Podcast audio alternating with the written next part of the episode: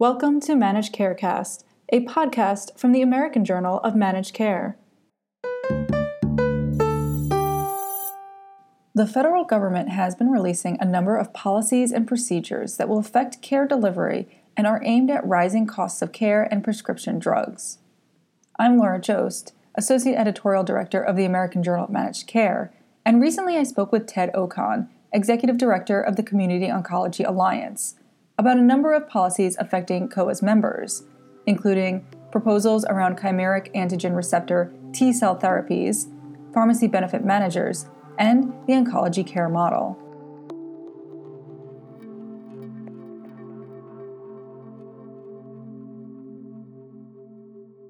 Hi, Ted. I wanted to start with one of the newer proposals. Could you talk about what impact CMS's new proposal for CAR-T cell therapy, which requests patients be enrolled in a clinical trial or a registry to get coverage, could have on access to these therapies? I think what CMS is trying to do is ensure that there is data available so that they can assess the impact of CAR-T and data relation to seniors covered under Medicare. There is not a lot of data out there specifically in terms of the use of CAR-T therapy on seniors.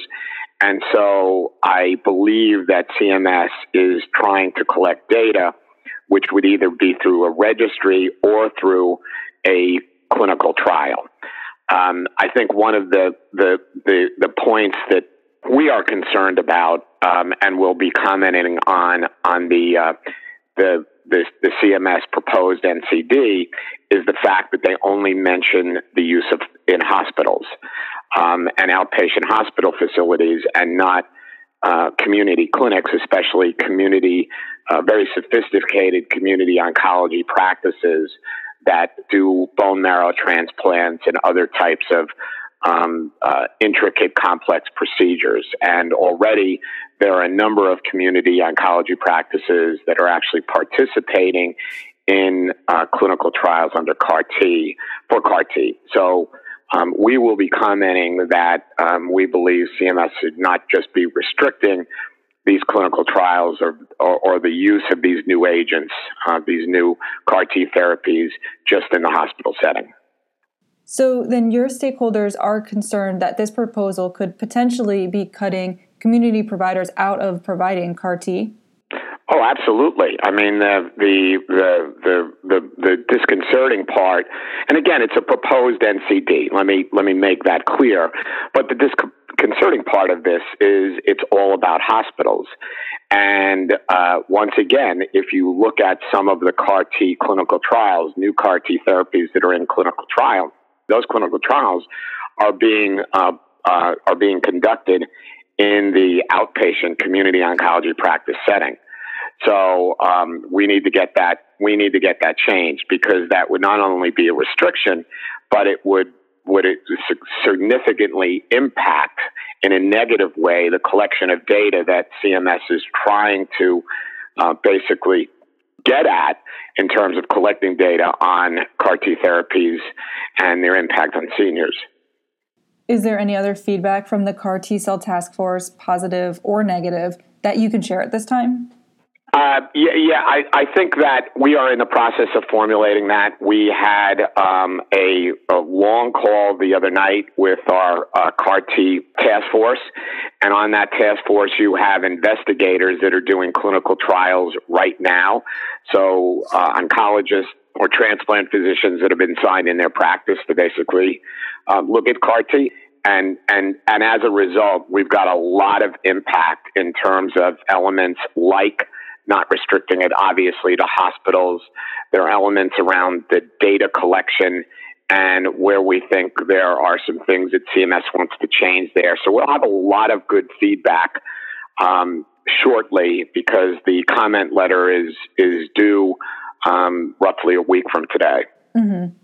So let's move on to PBM rebates, because that is one of the issues that is top of mind for COA and its members.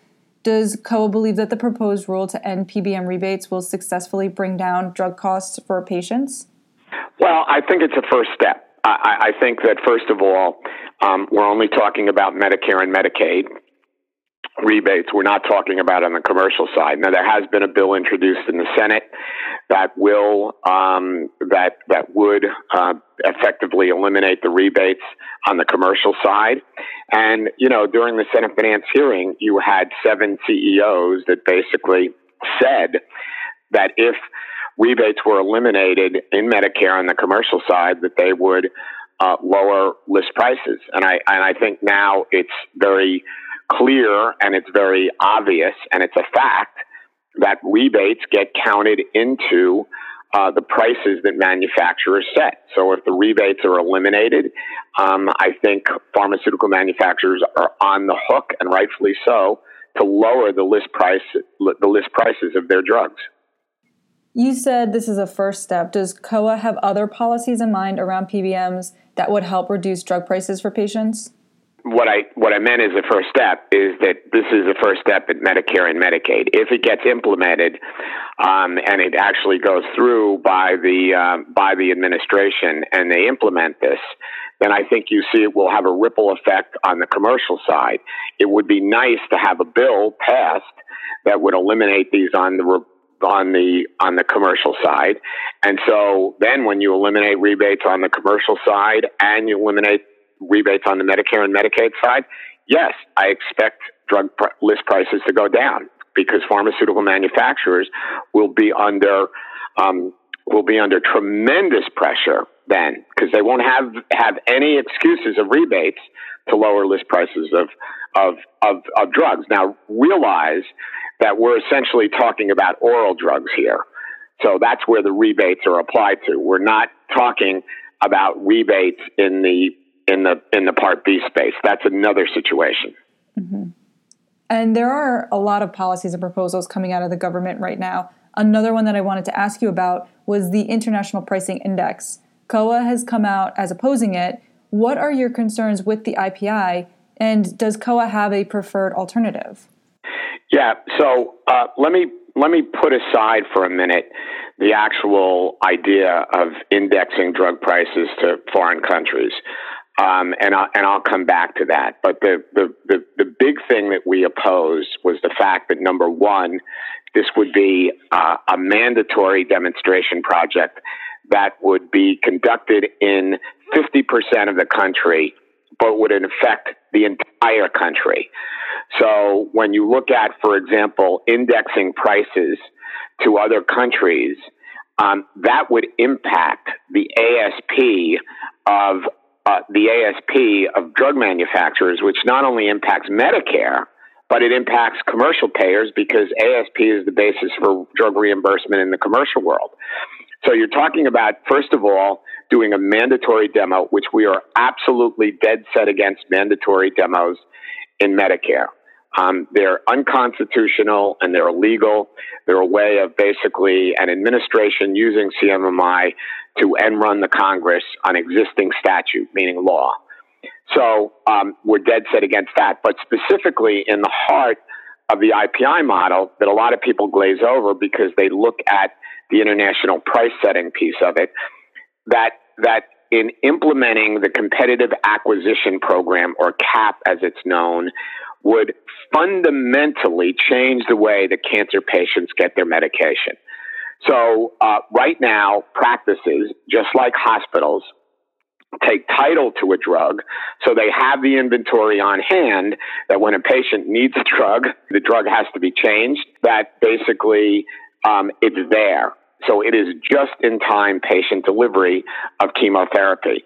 Well, when you take that away and you give some middleman title to the drug, they're not going to hand over their inventory. They're going to want to basically what we call white bag it, which is ship a dosage by dosage when the provider says they need the dosage. There's two problems with that. Number one, it's not just in time. And number two, it puts the power in the hands of some middleman. And if you look on the Part D side now with these PBMs, they have so much power that they are restricting patients from getting their drugs on time, getting their drugs at all, getting the right drugs. This is a nightmare scenario.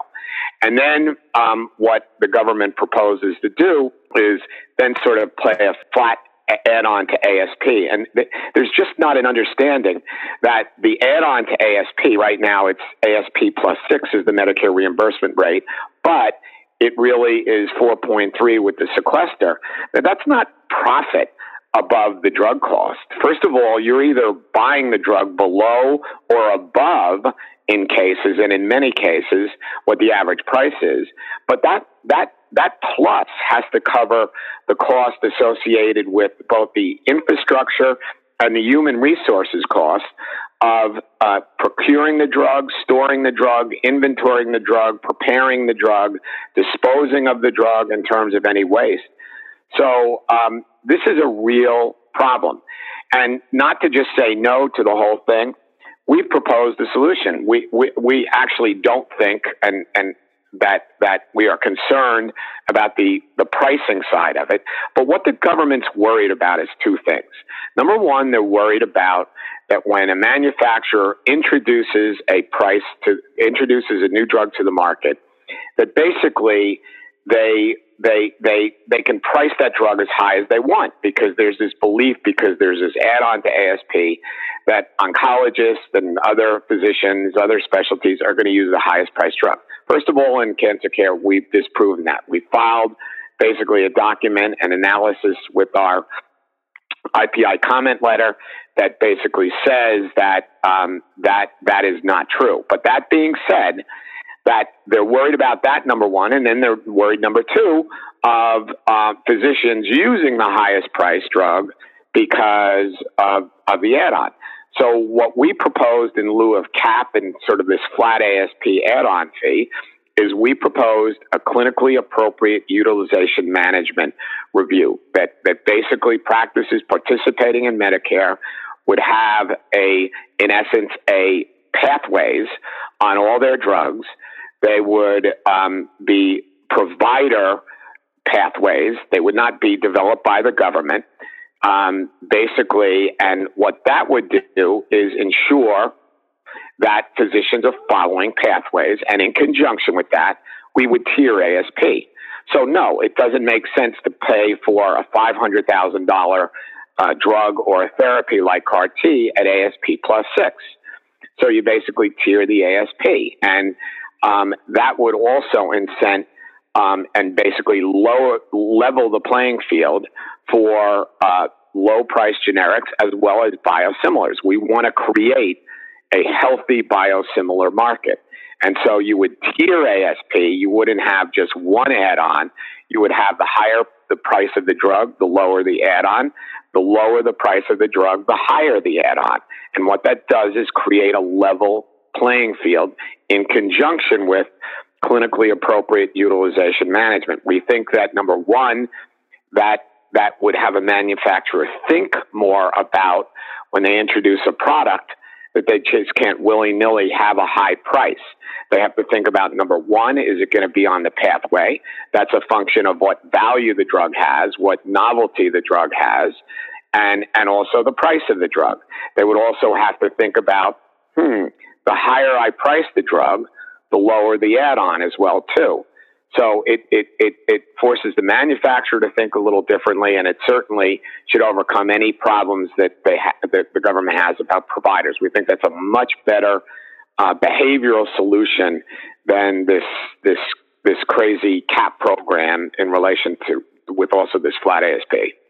You mentioned the biosimilar space. So how are community oncologists preparing for the arrival of biosimilars of anti-cancer treatments such as bevacizumab and trastuzumab? Well, we want a healthy biosimilar market, and at COA, we have created a biosimilar committee. It is chaired by Dr. Kashyap Patel, and he has two co-chairs, Dr. Jeff Pisirka and Dr. Michael Diaz. So one is president, one is past president, and Dr. Patel is a vice president. So it shows you how important this biosimilar committee is. We are going to be coming out with a statement right after our conference, or we'll actually probably release it at the conference, a statement on biosimilars that will be put before the board of COA for approval. The biosimilars committee is in the process of reviewing that and working on that statement. That will basically lead to an effort of education and communications around biosimilars, so that when biosimilars are available for some of these products, oncologists can make an informed, appropriate decision about those biosimilars. And does COA see biosimilars playing a role in helping practices reach their oncology care model goals? Well, yeah, the answer is yes, in a purely, if you sort of think through the economic operations of OCM, because basically you'd have, lower prices for drugs that are used. But I am totally against. We have this conversations all the time, but totally against the thought process of thinking about drugs in terms of what the economic benefit may be to the practice. It's what is the most appropriate drug for the patient, number one, clinically, and then number two, it's the cost factor, because obviously financial toxicity in cancer care is really is a reality, not just with drugs, by the way, it's with all the obscene hospital costs. But that being said, if a biosimilar is appropriate, and oncologist thinks they have basically with a biosimilar, it is clinically appropriate, then obviously if it's priced accordingly, that price will be better for the system and the practice. Now, yes, does that basically help in the OCM? But I'm one of my biggest problems with the OCM right now is, and the way it's designed, it's really designed around the idea of rewarding or sort of slapping the hand of practices based on drug utilization and drug costs. And that is a very scary thing. We reviewed a lot of data this past, the week before. We had our OCM 2.0 team meeting, reviewed a lot of data. These practices are doing an incredible job of keeping patients out of the emergency room, out of the hospital, and basically increasing quality. But it always comes, because of the nature of the OCM, it always comes down to this cost and this, and therefore how products are priced. It actually has the model has some fundamental flaws around that. And I think this is a very dangerous path to go down, to be thinking about only the idea of what a drug costs or how it's priced. And therefore the idea of you would use a biosimilar just because it would help you in the OCM is a very dangerous thing to me. Speaking of OCM, performance period 3 results are coming up. What feedback have you heard from community oncology practices about how they have been performing in OCM so far? Well, it's a little distressing, because I see practices that all across the board have fundamentally changed the way they basically provide care, their operations around that, and it has become a lot more patient-centric. And, these performance periods come out. And again, the biggest driver are basically drugs and drug costs. And there's a huge flaw in the model that some of these, basically baselines do not take into account, even with novel therapy adjustments, novel therapies like, some of the IO drugs, which you have to use when they're totally indicated. It would be malpractice. It would be criminal not to use some of these drugs only because you're going to do better on the OCM. So what happens is practices suffer. And, it's a little bit of an illusion, because I was looking at some data the other day, is that when you look at the OCM, there are only about a third of the practices that are actually getting that are not in the red, if you will, that are actually, having a positive performance. But then I saw some data from the second period where they have a true up, if you will, and that number goes down to around 20%, 1 in 5. There is something fundamentally flawed about the model when that is the case. Because if you look at what these practices are doing, you understand what these practices are doing, how they've changed delivery, and they are keeping patients out of the hospital. They are keeping patients out of the ER. You look at some of those stats, but what's driving this is this drug thing. And in essence, practices are penalized when they use the right drug just because that drug is now novel and the model doesn't basically keep pace for those novel therapies. Now we're almost halfway through the OCM, I believe. So is there anything that can be done at this point to make adjustments? Let me say this, and I think this is really important. You know, CMMI and specifically the OCM team has done yeoman's work here. This is it's 1.0. You know, it's like any version of any piece of software or hardware that comes out, and it has problems with it. That's why we devoted half of our meeting the other week to the OCM 1.0 and half of our meeting to the 2.0. So we know now where they need to make changes. We know where some of the things where they've got to think differently about the model. And, you know, the answer is CMMI and the OCM team have made changes along the way with the OCM 1.0. They will make, I'm sure, some additional changes, but it is what it is. Now the time is to basically, look at, you know, how should the model evolve? My biggest concern is that I think you will see, you may see a lot of practices that drop out. You may have some problems when certain practices are faced to take, you know, risk. And they're just not, there are some practices that I know are not willing to do that, especially when there are fundamental flaws with the model.